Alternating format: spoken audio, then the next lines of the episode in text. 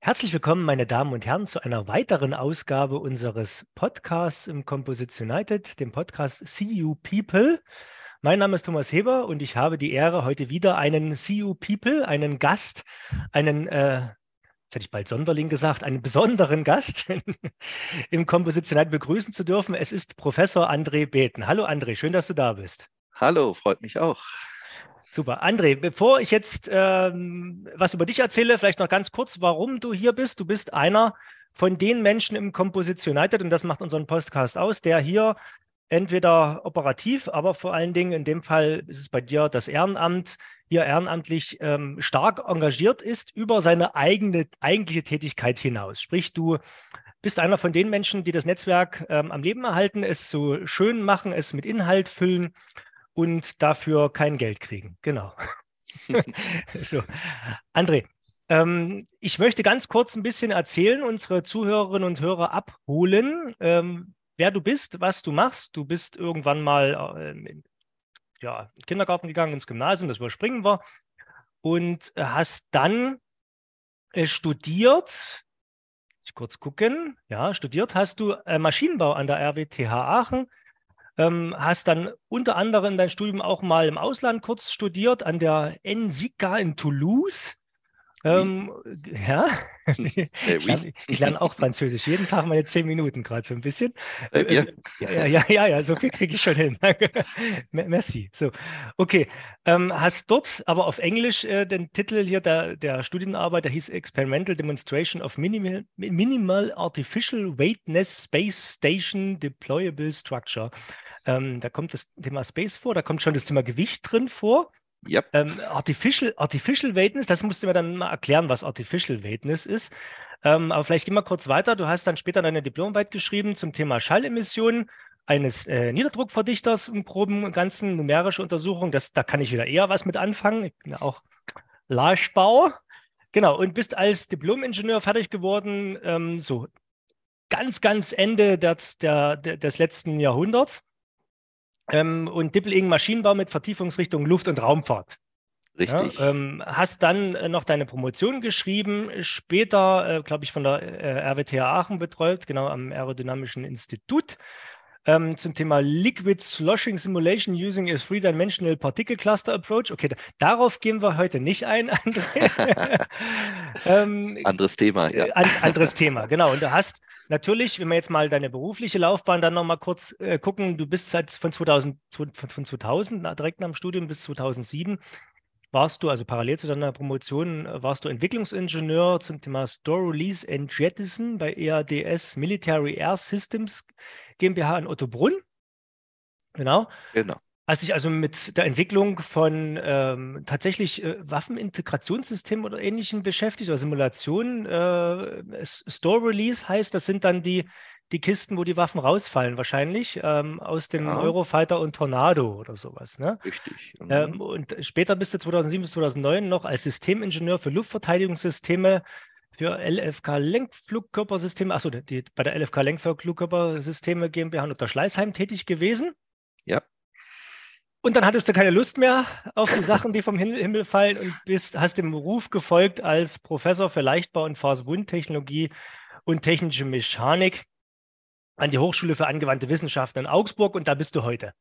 Ist das im Groben so korrekt, André? Das hast du schon sehr schön zusammengefasst, ja. Vor allen Dingen, was jetzt nicht mehr vom Himmel fällt, steigt jetzt wieder auf. Genau. genau. Das Ganze nochmal von der anderen Seite, ja.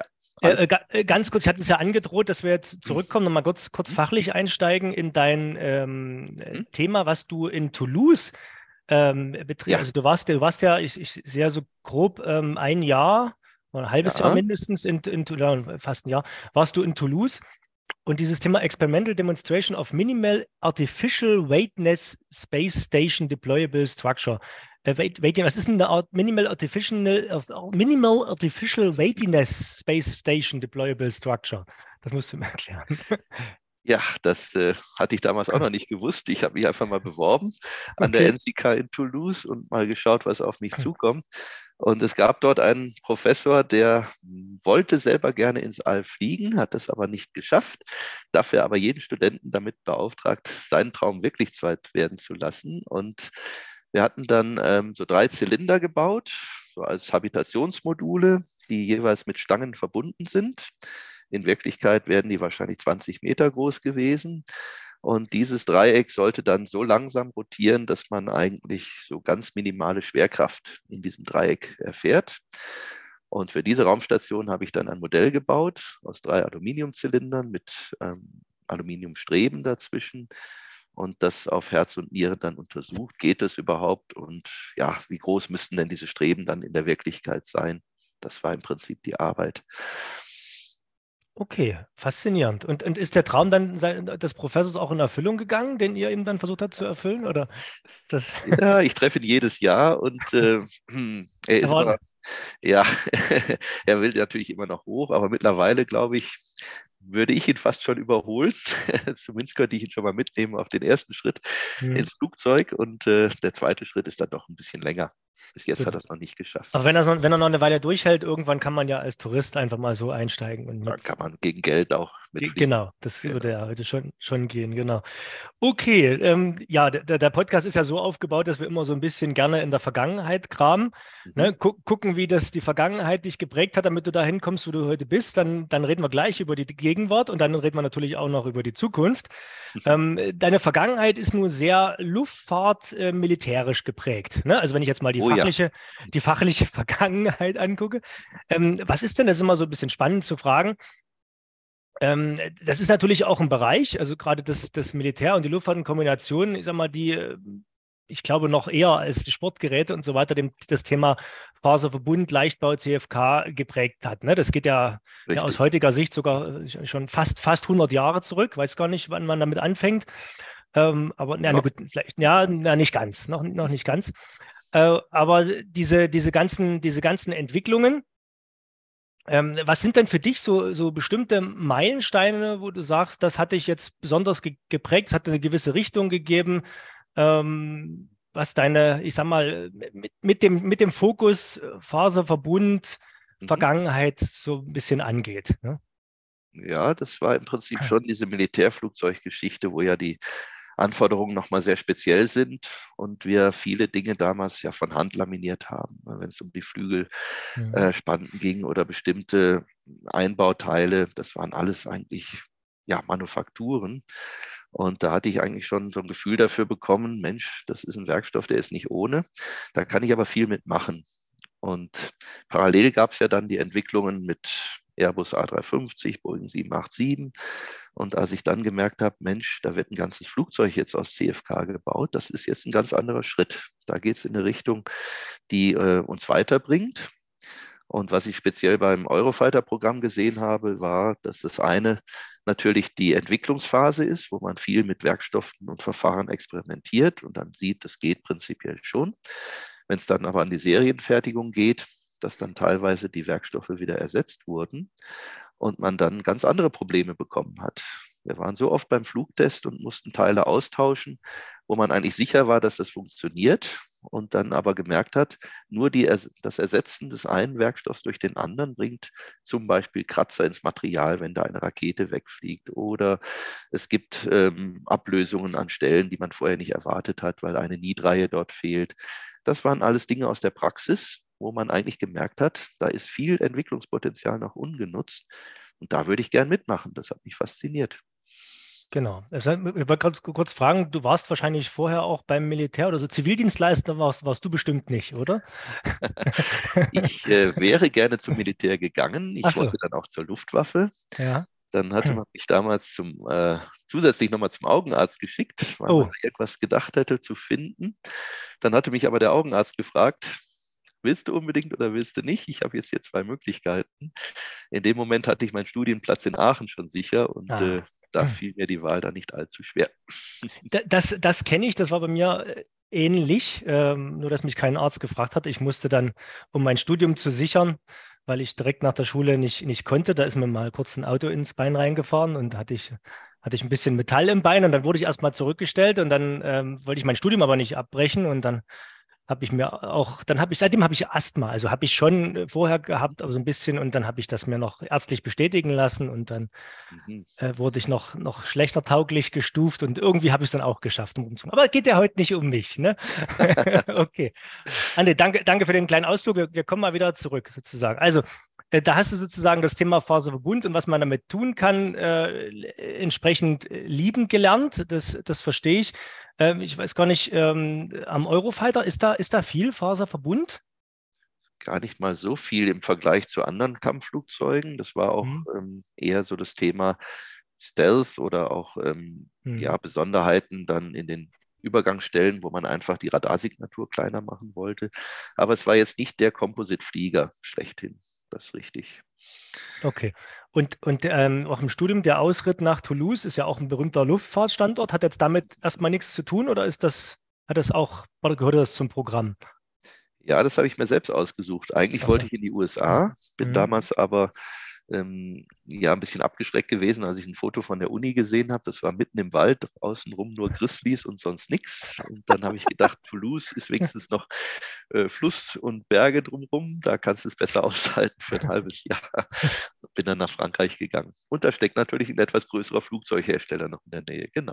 Genau, mitten im Wald ist doch aber na gut. Das ist halt, ist halt Geschmackssache. Ne? Ähm, okay. Äh, jetzt, jetzt fangen wir, genau, dann in der Vergangenheit, da hast du sozusagen einiges erlebt. Äh, hattest du dann irgendwann äh, die Industrie satt oder das Thema äh, Militär oder, oder ja, Kampfflugzeuge satt? Oder hast du gesagt, ähm, also wie, wie bist du denn, erzähl doch mal in eigenen Worten, wie bist du denn dann quasi an die Hochschule Augsburg gekommen? Ja, du, es gab damals schon eine Idee für eine Fachrichtung Luft- und Raumfahrt an der Hochschule ah. Augsburg. Wir hatten ähm, ich hatte eine Anzeige gesehen, da wurde jemand gesucht, um den Leichtbau zu unterstützen und äh, hatte damals gerade meine Promotion abgeschlossen und dachte, Mensch, mit Studenten arbeiten macht dir eigentlich Spaß, bewirb dich mal. Dann ähm, habe ich an der Hochschule Augsburg zwei Semester lang Leichtbau als Lehrbeauftragter gemacht. Das war immer freitags nachmittags nach der Arbeit, so um fünf. Da habe ich gedacht, da wird doch mit Sicherheit niemand mehr da sein. Die haben sogar noch Stunden gewartet, wenn ich im Stau gestanden bin. Also ich war wirklich fasziniert. Dann äh, habe ich in der Zeit auch das Faserverbundlabor geplant, was dann in der Hochschule Augsburg eingerichtet wurde. Und obwohl ich noch nicht fest an der Hochschule war, war ich eigentlich in allen Dingen, die mit Leichtbau, Komposit zu tun hatten, schon direkt involviert.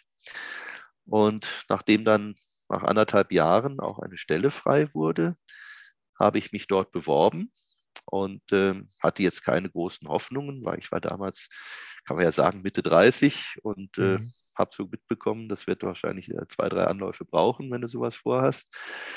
Habe mich dann aber durchgesetzt und bin dann einer der jüngsten Professoren an der Hochschule geworden und konnte dann gleich den Masterstudiengang Leichtbau mit aufbauen, das Faserverbundlabor mit aufbauen, ähm, viele Lehrveranstaltungen noch dazu mitgestalten. Das hat mich eigentlich so fasziniert, weil Militärflugzeuge habe ich gerne gemacht. Das war natürlich von der Physik her traumhaft. Ich war, ich glaube, 40 Mal äh, beim Flugtest dabei. Ich habe da überall mitgeholfen an der Telemetrie, wo es ging. Das war wirklich eine tolle Zeit. Aber man merkte auch schon, es ging irgendwo in eine Richtung, wo zusammengespart wurde, wo man eigentlich auch nicht mehr richtig weiterkam, technisch. Ähm, es ging in die Serienfertigung. Das ist im Prinzip dann ein Übergang in, den, in das Tagesgeschäft. Und das Thema Forschung und Hochschule hat mich damals gereizt. Ich hatte dann auch mhm. gleich das erste Forschungsprojekt an Land gezogen. Und da merkte ich, hier hast du viel mehr Freiheiten und kannst trotzdem mit den Airbus-Leuten noch zusammen Dinge voranbringen, aber eben nicht nur. Das war eigentlich so der Ausschlag, warum ich dann auch an die Hochschule gewechselt bin. Okay, man merkt, dir, dir liegt also quasi die, die frühe Phase in der Forschung und Entwicklung und das hast du dann auch in der Industrie gemerkt, dass man da sagen, wenn man sich kreativ ausleben möchte, ähm, aber gut, da könntest du dein Wissen natürlich jetzt auch weitergeben an die Studierenden. Ne? Das ist natürlich ja. schön. Und, und nicht alles, was du gemacht hast, läuft ja auf, auf Waffenentwicklung zurück. Die ganze, die ganze Aerodynamik, was du alles sagst, alles, was zu, zu, zur Luft- und Raumfahrt dazugehört, ähm, das kannst du natürlich auch äh, und musst ja unbedingt den Studierenden nicht beibringen, wie man eine Rakete baut. Ne? Obwohl du ja auch Raketenwissenschaftler bist. Das haben wir ja auch im Vorgespräch ja. halt festgelernt, äh, festgestellt. Richtig. Ähm, äh, da sind wir gleich so bei Themen. Ähm, du bist ja eigentlich heute auch eingeladen, ne? das haben wir noch gar nicht erwähnt, weil du ehrenamtlich im CIO als einer unserer vielen Arbeitsgruppenleiter unterwegs bist. Das sind ja, ja die, über, über 60, glaube ich, sind als AG-Leiterin, AG-Leiter. Äh, und das Thema, was du schon äh, vor, vor Jahren rein, da, da hieß der CIO noch im, im Süden Carbon Composites und im Norden noch CFK Valley Stade. Ähm, und da haben wir uns schon kennengelernt. Da hast du das Thema CFK im Maschinenbau reingebracht. Das ist jetzt so, das klingt jetzt nach einem harten Bruch. Jetzt haben wir die ganze Zeit über deine Liebe zur Luftfahrt ähm, und was man alles machen kann und wie gern du auch dieses Wissen weitergibst, jetzt aktuell gesprochen. Wie kommst du denn jetzt von der Luftfahrt in den Maschinenbau? Das ist eine sehr gute Frage. Ähm, Die du dir selbst nicht beantworten kannst. ich versuche da mal in der Vergangenheit zu kramen. Genau. Ja. Ähm, wie ist es entstanden? Ja, das ist aus dem ersten Forschungsprojekt, was ich tatsächlich an der Hochschule ähm, betreut habe, entstanden. Das hieß damals Forsima und da ging es um die äh, Transformation des Maschinenbaus. Wie kann ich da mhm. leichter werden, energieeffizienter? Das war jetzt nicht Rocket Science, ne, auch keine Luftfahrt. Das äh, musste ich dann auch erstmal schlucken. Ich habe aber gesehen, wer alles mitmacht. Und da war jetzt das LCC mit dabei, da waren auch die ähm, die Uni mit dabei und viele Experten, wo ich eigentlich dachte, Mensch, hier kannst du noch viel lernen und andererseits mhm. natürlich auch mit reinbringen. Und äh, im Laufe der Jahre haben wir dann festgestellt, es gibt doch Teile, wo man ähm, im Maschinenbau durchaus Gewicht sparen kann und wo es Sinn macht. Und im Anschluss an dieses Projekt hatten wir uns dann ja überlegt, wir wollen das verstetigen und wir wollen eine Arbeitsgruppe daraus machen, CFK im Maschinenbau. Mich hat das Thema Maschinenbau eigentlich auch schon immer fasziniert. Ich bin ja aus dem Maschinenbau gekommen und erst dann im Schwerpunkt in die Luft- und Raumfahrt. Stimmt, ja. Ähm, das war in Aachen so, dass man halt drei Jahre erstmal äh, ja, Getriebewellen konstruiert, mhm. den Schiffsdiesel optimiert, bis es dann Richtung Raketentriebwerk geht. Aber diese ganze Technik dahinter, das hat mich eigentlich auch von Anfang an fasziniert. Und ich habe mir immer gedacht, so ein Getriebe kann auch anders aussehen oder eine Welle die jetzt wirklich drei, vier Meter lang ist, die muss nicht unbedingt aus Stahl sein. Wie kann ich das anders lösen? Und das Projekt war genau dieser, diese Keimzelle, die wir gebraucht hatten. Wir hatten dann ein, zwei Sitzungen mit den Ergebnissen aus Fossima gefüttert, anschließend dann noch zwei weitere Projekte an Land gezogen, wo es auch um Maschinenbauanwendungen geht und die AG dann eigentlich auch zu einer Plattform ausgebaut, wo man sich einerseits über Erfahrungen austauscht. Was ist denn schon passiert im Maschinenbau? Welche Bauteile wurden aus CFK gebaut? Aber vor allem auch Ideen entwickelt, was ist noch möglich? Wer könnte sich daran beteiligen? Und wie können wir das am Ende auch finanzieren? Und zuletzt ging es dann auch tatsächlich noch in Richtung Hybridleichtbau, ähm, CFK plus Metall. Und die nächste AG-Sitzung wird sich dann auch schwerpunktmäßig eher mit dem Thema Additive Manufacturing beschäftigen, mit Fasern und ohne, wo man halt mhm. verschiedene Fertigungsverfahren mal kombiniert, um zu sehen, was bringt denn jetzt am meisten Gewinn für den Maschinenbau. Faszinierend. So also habe ich es noch gar nicht gesehen im Kopf. Für mich war jetzt Maschinenbau so aus, aus, aus aktueller Sicht eine, eine Branche neben der Luft- und Raumfahrt, neben der Automobilindustrie, neben der Windenergie und so weiter äh, neben dem Schiffbau, neben der Sportgeräteindustrie. Aber ausbildungstechnisch, das habe ich ja auch erlebt in Dresden, ich bin ja auch studierter Maschinenbauer mit Vertiefung Leichtbau und Kunststofftechnik dann oder Leichtbau. Ähm, hätte auch genauso Luft- und Raumfahrt machen können, aber ich war zu schlecht in ähm, der Strömungsmechanik, deswegen habe ich dann gesagt, das will ich lieber nicht. Ne? Und, aber ja, unsere, unsere und die, die Grundlagen, also das Grundstudium ist in Dresden wie Aachen natürlich ähm, ein Maschinenbaustudium. Und klar, ja. man, man hat dann schöne, schöne Sammlung, man berechnet, man kann Weltlager auslegen, Wellen berechnen, Wellen-Nabelverbindung und so weiter. Äh, das macht man natürlich im Maschinenbaustudium. Ähm, dass der Maschinenbau der Vorläufer aller anderen Branchen ist, würde ich jetzt so nicht sagen, aber im, in, von der Ausbildungsseite her zumindest äh, ist dort zumindest an vielen Universitäten noch ein großer Zusammenhang. Okay. Siehst du? Haben wir wieder, haben wir wieder was mal so im Kopf reinge reingerufen. Okay, das heißt, ähm, habe ich verstanden, das Forstima-Projekt kenne ich auch noch. Das damals, da, da, war ich auch schon im, im CEO sozusagen äh, dabei. Da haben wir da angefangen und dann, aber ist ja schön, dass du das verstetigt hast. Ähm, und natürlich bei uns im CEO unseren Mitgliedern damit, indem du dann diese AG weiterführst und ein bis zweimal im Jahr gibt es ja Treffen, wo man sich entsprechend austauschen kann. Du hast ja gerade gesagt, es gibt dann immer verschiedene Schwerpunktthemen, zu denen diskutiert wird, zu denen man sich austauscht, zu denen man vielleicht auch hier und da ein Projekt erzeugt. Ähm, aber das ist ja sicherlich nicht das einzige Thema, was dich so umtreibt. Wir hatten gerade das Thema Raketenwissenschaftler. Äh, was sind denn so Themen, die dir jetzt aktuell neben dem unserer AG natürlich und neben deiner Liebe zum, zum Flugzeug und zur Rakete so äh, oder, oder spezielle Beispiele, die dich ganz, die dir am Herzen liegen, die dich aktuell umtreiben? Ja, tatsächlich ist es das Thema Energie, wenn man sich gerade mhm. umschaut. Na, das ist nicht erst seit der Krise letztes Jahr ähm, auf dem Schirm, sondern mich hat schon immer fasziniert, wie kann ich denn aus der Kohle, aus, der, ähm, aus den fossilen Energieträgern aussteigen, ohne dass ich jetzt ähm, auf unseren Wohlstand verzichten muss. Das Thema Kernenergie spielte damals noch eine Rolle. Es gab in Aachen übrigens noch den Lehrstuhl für Kerntechnik, wo man auch äh, Kernkraftwerkstechnik studieren konnte. Habe ich auch mal reingehorcht, fand ich sehr interessant.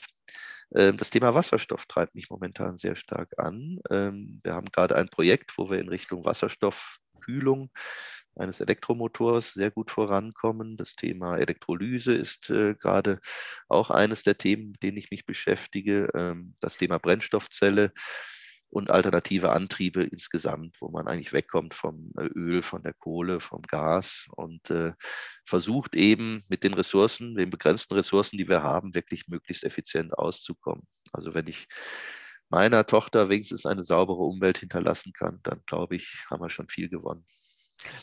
Oh, das, war jetzt, das war jetzt schon das Schlusswort, aber wir müssen noch mal kurz einhaken, André, danke. ähm, du bist als Professor für Leichtbau und Phasebundtechnologie, finde ich das faszinierend, dass du dich tatsächlich mit, ich sag mal in Anführungszeichen, ohne das jetzt abwerten zu meinen, nicht nur mit dem, C, mit, mit dem Speichern von Wasserstoff beschäftigst, nämlich mit dem offensichtlichen CFK-Tank und äh, den Vorteilen, die dort die Werkstoffe bieten, sondern dass du tatsächlich äh, weiter in die Technologie ringsrum reingehst, äh, Brennstoffzelle, Kühlung, von Elektromotoren mit Wasserstoff. Das finde ich auch sehr spannend. Es klingt nach einer großen Herausforderung oder nach einer, vielleicht nach einer Win-Win-Situation in irgendeiner Form. Äh, aber ja, das heißt, dort bist du mit deinem Team wahrscheinlich auch breiter aufgestellt als ähm, nur als, ich sag mal, Strukturingenieur. Ähm, ja. Dass du dann quasi, dann brauchst du ja sicherlich dann auch äh, vielleicht Physiker und andere Leute, die, die ja. so bei sowas mitmachen. Ne? Richtig. Also, also äh, okay, finde ich faszinierend. Jetzt gehen wir natürlich, äh, du hast jetzt gerade schon ein bisschen angesprochen, ähm, deine Tochter als, als Totschlagargument natürlich mit reingebracht. ähm, das, Thema, das Thema Energie, mhm. Ressourceneffizienz äh, für die Zukunft. Siehst du in dem, was wir aktuell, wieder mit dem Faserbund-Hintergrund, wir sind ja am Composition United, was wir aktuell an Entwicklung ähm, so generell unserer Gesellschaft vor, vorantreiben, ne? bis auf, also jetzt unabhängig, das Thema Kreislaufwirtschaft ist natürlich ein ganz wichtiges, mhm. ähm, aber erwartest du vielleicht ähm, so in den nächsten fünf bis zehn Jahren Entwicklungen, du sagst, die geben für die bessere Zukunft, mal ganz grob gesagt, dort vielleicht auch einen besonderen Ausschlag, besonderen Impuls. Es gibt ja manchmal diese Wörter, so erwarten wir noch irgendwelche disruptiven Veränderungen ne? und nicht bloß städtische Weiterentwicklung. Also ähm, mhm. ist da was Großes, was auf uns zukommt aus deiner Sicht? Du sagst, da müssen wir auf alle Fälle, da müssen wir hingucken, da passiert noch was. Könnte auch der Maschinenbau sein, ne? Sorry. Ja, richtig. Also der Maschinenbau ist sicherlich auch noch nicht so weit, dass man sagt, da ist schon alles gesagt, sondern das ist ja wie so ein größerer Tanker, ne, der sich erstmal mhm. nur träge im Wasser bewegt. Es sei denn, er wird mal durch ein großes, eine große Welle geschubst, so wie jetzt aktuell. Ähm, hm. ja, es, wir werden sicherlich in Richtung ähm, kalter Fusion auch weitermachen müssen, dass wir hier die kontrollierte Kernenergie vielleicht nochmal ins Spiel bringen, wo wir eben nicht das Risiko und diese Abfälle haben, die wir jetzt vor uns haben. Für die Composites sehe ich da noch riesige Märkte in dem Bereich Sensorik und Funktionsintegration, denn mhm. wir werden mit Sicherheit unsere zukünftige Mobilität anders gestalten müssen. Und da wird das Thema KI, autonom, irgendwo mit einer Rolle spielen. Und wir müssen Fahrzeuge mit Sensorik ausstatten, mit Kameras, mit Mess, mit Distanzmessungen, mit elektrischen Sensoren. Und da bietet sich der Composite wie kein anderer Werkstoff an, dass wir hier die äh, Funktionsintegration direkt vom Anfang an integrieren und vor allen Dingen auch in Richtung nachhaltige Werkstoffe, dass wir ähm, das Thema biobasierte Fasern, biobasierte Matrix verstärkt angehen. Ich glaube, die Werkstoffklasse hat das größte Potenzial, und zusammen mit den Erneuerbaren, wo man wirklich diese neuen Werkstoffe ja auch braucht. Ne? Ohne diese Werkstoffe wäre auch teilweise Windkraft nicht möglich oder auch die Sonnenenergie braucht Sandwichbauweise mit Composites, sonst wird es nicht funktionieren. Also da steckt noch viel drin Und äh, ich glaube, da müssen wir auch als Composites United hin, dass wir hier äh, das große Ganze im Bild behalten, dass die Gesellschaft dadurch vorankommt und dass wir mit nachhaltigen Composites auch ähm, diese Energiefragen der Zukunft lösen können. Okay. Das, das finde ich, find ich spannend. Äh, beim, äh, danke, André, ich, wollt, ich war kurz in, in, in, Gedanken ganz woanders. Ähm, das Thema Maschinenbau möchte ich gerne nochmal aufgreifen. Du hast gesagt, ähm, das, äh, das ist so ein großer Tanker und da ist noch lange nicht alles irgendwo drin. Ne? Ähm, ist es denn nach wie vor jetzt, jetzt ist es so, dass wir ähm, auf die Hannover Messe zusteuern oder die ist jetzt ähm, aus, aus, heutiger Aufzeichnungssicht jetzt nächste Woche, ne? wenn man das jetzt in einem Jahr ja. hört, dann gilt das auch wieder. Äh, Schöne ähm, Regelmäßigkeit, genau. Genau. Ich, ich, bin früher als kleiner Leichtbauingenieur oftmals auf die Hannover Messe geschickt worden mit, mit dem Hintergrund, äh, du bist da zwar ein Exot als Leichtbau- und ich sag mal, Faserverbundingenieur, Mhm. Aber da gibt es Leute, die kommen dann an mit einer Zeichnung und sagen, ja, das ist mein Maschinenteil, was ich seit Jahren auf dem Markt habe und mein Kunde sagt jetzt, der will das leichter haben. Mhm. Ne? Ähm, wie auch immer. Und dann, äh, also so diese, diese interessanten Industrieanfragen aus dem klassischen Werkstoffbereich, äh, sagen wir Metall, ne? mhm. ähm, kommen dann und sagen, geht das nicht auch anders? Das ist schon hier und da passiert ne, in der Vergangenheit. Ähm, oftmals ist es natürlich auch so, dass wenn ein Kunde auf einen zukommt und sagt, geht das auch in Phase Bund, sagen ja, das geht schon. Ne, aber was willst du damit machen? Willst du einen schönen Demonstrator vor dir hinstellen oder willst du es weiterhin gut verkaufen? Mhm. Also es ist ja nicht überall der richtige Werkstoff, da sind wir uns ja einig. Ne? Ja. Ähm, aber ist das nach wie vor so, dass es quasi solche, solche Effekte gibt? Oder ist zumindest jedem zweiten Maschinenbauer bewusst, dass es auch andere Werkstoffe gibt und man kann das einsetzen. Ich meine, es gibt ja auch im Bauwesen so eine Branche, wo man quasi dabei ist, ähm, erstmal so die, die Leute so ein Stück weit heranzuführen an die Möglichkeit, etwas anderes zu benutzen. Ne? Ja, so ähnlich ist es, glaube ich, im Maschinenbau auch. Es gibt die ähm, ja, sag mal, großen Firmen, die mit Sicherheit auch schon in die Richtung was gemacht haben. Ne? Gerade die Werkzeugmaschinenhersteller oder die Anlagenbauer haben immer irgendwo einen Bauteil, wo sie sagen, ich brauche jetzt CFK. Ob sie es wirklich brauchen, ist halt die Frage. Forsima war so ein Beispiel, wo wir wirklich auch Mittelständler mal ähm, ins Boot geholt haben, gezeigt haben, was kann ich mit Composites machen. Die waren sehr interessiert, hatten natürlich jetzt noch keinen Zugang dazu. Und über die Jahre habe ich eigentlich gemerkt, dass auch ähm, dieses Thema Heranführen ganz wichtig ist.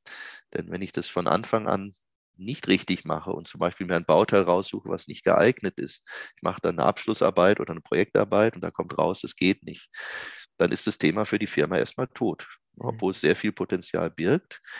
Und erst wenn man jetzt wirklich mal Bauteil für Bauteil sich rantastet und sieht, ja, das geht ja, hat man zumindest den Zugang zu diesen Firmen gefunden. Wo wir aber hin müssen, ist natürlich, dass wir das ähm, Thema Maschinenbau in verschiedenen Branchen auch anders betrachten müssen. Wir haben ja die beweglichen Teile, ne, die Teile, die wirklich drehen, wo man sich mit Composites sehr leicht tut und man eine Spindel oder auch einen, äh, einen Greifer aus CFK leicht bauen kann. Dann gibt es aber auch die Großanlagenhersteller, wo eigentlich das Gewicht wirklich dann wieder zählt. Und man sagt, mit CFK komme ich da vielleicht gar nicht weiter. Ja, schon. Ich muss die Anlagen transportieren. Ich muss sie wieder ins, irgendwo demontieren können. Ich muss sie irgendwo auch warten können. Und das Ganze braucht natürlich auch wieder Energie, um sie zu betreiben. Und letzten Endes führt es, glaube ich, dazu, dass von der reinen Problemlösung, wie wir es jetzt noch haben, der Schritt gemacht werden muss.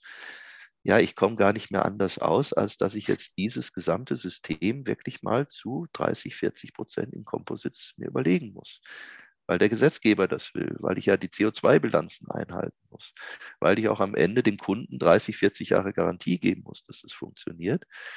Und äh, da haben wir auch mal eine Umfrage gemacht vor ein paar Jahren. Wie sieht der, die Branche Maschinenbau denn den Werkstoffkomposit? Mhm. Eher als ähm, Problemlöser oder eher als Nischenanwendung? Und da war eigentlich so der Tenor momentan vielleicht noch als Nischenanwendung und Problemlöser. Aber fast jeder hatte das auf dem Schirm, dass das in den nächsten zehn Jahren mit Sicherheit ein ganz, ganz großes Thema sein wird. Es muss halt nur einer anfangen. Und solange wir diese einen, diesen einen aus der Branche nicht haben, diesen BMW mit dem i3 mhm. oder einen großen Anlagenhersteller, der sagt, ich baue jetzt dieses Portal wirklich mal aus CFK, dann werden die anderen ja auch mitziehen. Dann sehen die ja, ja, wir müssen uns bewegen. Wenn der das kann, können wir das auch. Und da sind wir noch nicht. Ich glaube, das brauchen wir noch, dass da dieser Zug von den Großen wirklich auch kommt, ähm, damit wir diesen Stein ins Rollen bringen. Genau. Also das ist ja Stein ins Rollen ne? oder, oder zum Drehen, wie auch immer, was es im Maschinenbau. Es sind ja, es sind ja Massen, die insbesondere die schnell hin und her bewegt werden oder die gedreht werden im Maschinenbau, die dann besonders interessant sind. Ähm, ich möchte es nochmal betonen, natürlich wollen wir nicht äh, komplett Maschinen und Anlagen komplett ersetzen, mhm. aber es gibt ja immer interessante Teile. Ich habe neulich hier ähm, ein, ein, ein, ein, Gehäuse gesehen von der, von der, von der Turbine, ähm, was in Faserbund ausgeführt werden kann und dafür auch, glaube ich, einen Innovationspreis bekommen hat. Ähm, man, wenn ich mal den Maschinen, äh, den Windenergieanlagenbau als, als Teil des Maschinenanlagenbaus jetzt betrachten darf, ähm, da ist es ja auch schon offensichtlich und da ist es einfach die physikalische Notwendigkeit. Ne? Da kommt man einfach bei den Rotorblättern ja. äh, dort aufgrund der ge extrem geforderten Steifigkeiten, insbesondere ähm, bei niedrigem Gewicht, kommst du ja mit Metall gar nicht mehr so wirklich hin in den Größen, die da gerade unterwegs sind. Ne? Und so wird es nach und nach natürlich Einzug halten, aber vielleicht auch nicht bloß, weil es physikalisch nicht mehr anders geht, sondern äh, zunehmend, weil es auf die Lebensdauer der Anlage betrachtet, einfach das effizientere, das kostengünstigere, äh, das umweltfreundlichere ist, das ist natürlich auch was, was. Und da kann, dann, da kann der Gesetzgeber natürlich ähm, zum, zum Anschubsen ein bisschen helfen, aber im Großen und Ganzen muss es sich natürlich selbst behaupten, ja. das Ganze, ne, und durchsetzen gegenüber anderen. Richtig. Und es ist ja genügend da für alle, also auch wenn wir jetzt in Größenordnung Faserwund in Maschinenbau reinbringen, die, äh, weiß gar nicht, wie viel es sind, ich glaube über 40 Millionen Aluminium und über 1,6 Milliarden äh, Tonnen äh, Stahl im Jahr, die auf der Welt verarbeitet werden, werden unseren gut 100.000 Tonnen CFK, auch wenn es dann mal 200 oder 300.000 Tonnen sind, nicht irgendwie spürbar wehtun. Ne? Und andersrum, ja. CFK wird ihm nicht wehtun. Es gibt ja auch andere Werkstoffe, die Glasfasern, aber die sind jetzt auch nicht so, dass da ähm, die Metaller weinen werden, weil wir dort entsprechend zu viel machen. Es ist eher anders so, der, der ist so ein bisschen, äh, du kennst es ja auch der Luftfahrt, Luftfahrt auch, auch die, auch die Metalllegierung, ob das nur Aluminium äh, ist, ähm, die profitieren ja auch an der stetigen Weiterentwicklung. Ne? Wenn ich in der Luftfahrt Aluminium ständig mit äh, Faserbund konkurrieren würde die letzten Jahre, da hätte, würde ich behaupten, würde das Aluminium auch bei Weitem nicht so schnell weiterentwickelt werden, wie es äh, passiert ist in den letzten Jahrzehnten. Ne? Also das wäre ganz anders gelaufen, ja. Da, da, hätte man sich eher ausgeruht auf, auf, sein, oh. auf, den, auf, dem, was so geht. Okay, ähm, ich komme wieder ins Schwafeln, André. Das ist übrigens eine Eigenschaft, die ich häufig an den Tag lege. ähm, äh, sorry, wir wollen das ja ganz kurz halten hier. Meistens schaffen wir das nicht. Wie gesagt, das liegt an mir. Äh, vielleicht zum Abschluss, damit wir, also man kann dich ja kontaktieren im CEO. Ne? Man äh, kann ja. auch auf, auf, die Webseite gehen, man kann die AG äh, Faserbund im Maschinenbau, äh, CFK Maschinenbau raussuchen, findet deine Kontaktdaten, man findet dich aber natürlich auch bei der Hochschule Augsburg. Ähm, du bist aber natürlich nicht nur ähm, ja, als, als Professor, Mitarbeiter, ähm, Enthusiast an der Hochschule äh, und im CEO auch nicht nur als ehrenamtlicher ähm, Mitstreiter in der AG, du bist ja auch mit äh, der Hochschule im Institut auch Mitglied im CIU. Ne? Richtig. Ähm, da ist jetzt die Frage, die ich dann immer gerne stelle, was magst du denn persönlich ähm, oder gerne auch dein Team besonders am CIU-Netzwerk? Was schätzt ihr, was nutzt ihr am liebsten?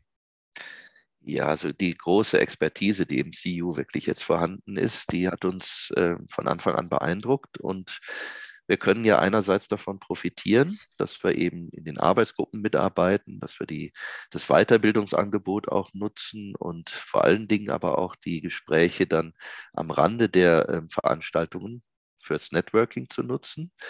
Ähm, meine Mitarbeiter fragen immer, wann ist das nächste Mal? Ich bin auf jeden Fall dabei. Und äh, da wir als Hochschule Mitglied sind, kann ja jeder Mitarbeiter, jede Mitarbeiterin dann auch teilnehmen. Mhm. Ich glaube, das hat schon so zwei, drei Doktoranden auch bei uns beflügelt, das überhaupt dann zu machen. Und ähm, ja, das ist natürlich auch der Mehrwert. Ich meine, wenn man jetzt nur sich unregelmäßig trifft und austauscht, dann wird es wahrscheinlich innerhalb der Familie bleiben. So gibt es das Thema Fatigue, so gibt es das Thema äh, Multimaterialbauweise, dann gibt es das Thema Simulation und vor allen Dingen natürlich auch die Firmen, die gerade vielleicht gute Ideen haben und das in einem Projektforum mal äh, vortragen, wo man dann sagt, Mensch, in der Pause muss ich doch da mal hin. da gibt es mit Sicherheit den einen oder anderen Anknüpfungspunkt. Also mit Sicherheit sind auch schon ein paar Projekte aus diesen Gesprächen entstanden.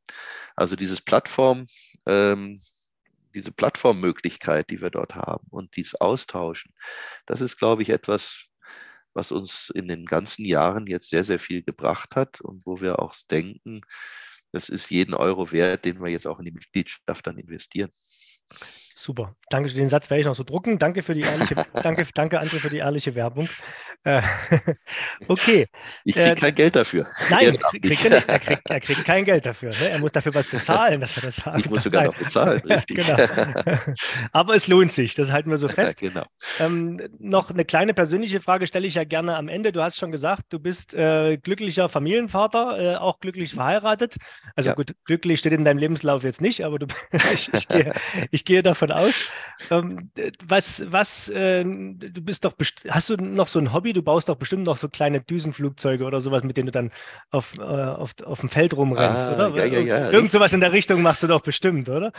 Genau, die Bauern woraus, ärgern, ja. Genau. Woraus ziehst du denn Kraft? Was machst du denn, wenn du, wenn du noch in der Freizeit, wenn du Freizeit hast mal? Ja. Also bis vor kurzem bin ich noch äh, auf Zweirädern unterwegs gewesen und hm. mit einem äh, Boxermotor in der Mitte drin. Das habe ich aber dann, genau, ja. also das andere mache ich auch ohne mhm. den Boxermotor, das mache ich nach wie vor.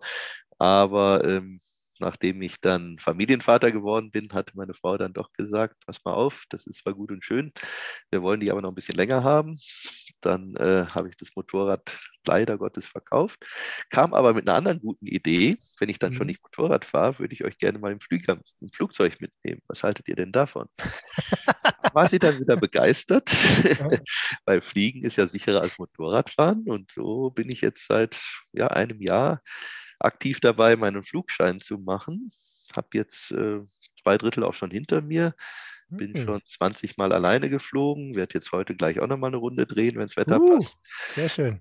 Mich hoffentlich nicht davontreiben lassen wie gestern, da war es ein bisschen ungemütlich, aber ja, ich habe jetzt schon ungefähr 50 Flugstunden und so im Sommer gehe ich mal davon aus, dann wird der Schein ins Haus flattern und dann werde ich mal ähm, öfter mal in die Luft gehen. Vielleicht auch mal bei dir drüber fliegen, Thomas. In die, in die Luft gehen, ne? sehr schön. Aber das ist, doch, das ist doch spannend. Da kann man dann auch, das heißt, du wohnst in der Nähe auch vielleicht von einem, von einem kleinen Sportflughafen oder sowas in der Richtung? Und, ja, sogar vom Etma in Augsburg. Da kann Ach so, ah, ja, da, da gab es, weißt du, dass es da früher eine Verbindung gab, Dresden-Augsburg, also vor unserer Zeit irgendwie? Ich habe mal davon gehört, ja, ja tatsächlich. Mhm. Das, da, da, ja. das ist natürlich, äh, aber ja, wie das so ist, ne? ich bin ja froh, dass in Dresden überhaupt noch was irgendwo hinfliegt.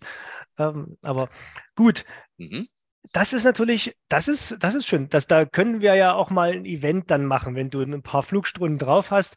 Da können oh. wir mal im Composite United ein Sommer-Event auf dem Flughafen an ah, Da können wir die Composite-Flieger hinstellen. Das da, sind ja alles ja, äh, da können, Leichtbauflieger. Da ne? können wir mit dem Professor Beten Rundflüge anbieten. Machen wir einfach mal alle paar Stunden einen Rundflug. Oh, genau. Ähm, und dann, dann, muss jetzt letzte Frage, das ist jetzt so, die, die, Zeit überziehen wir natürlich maßlos, aber das ist jetzt so spannend.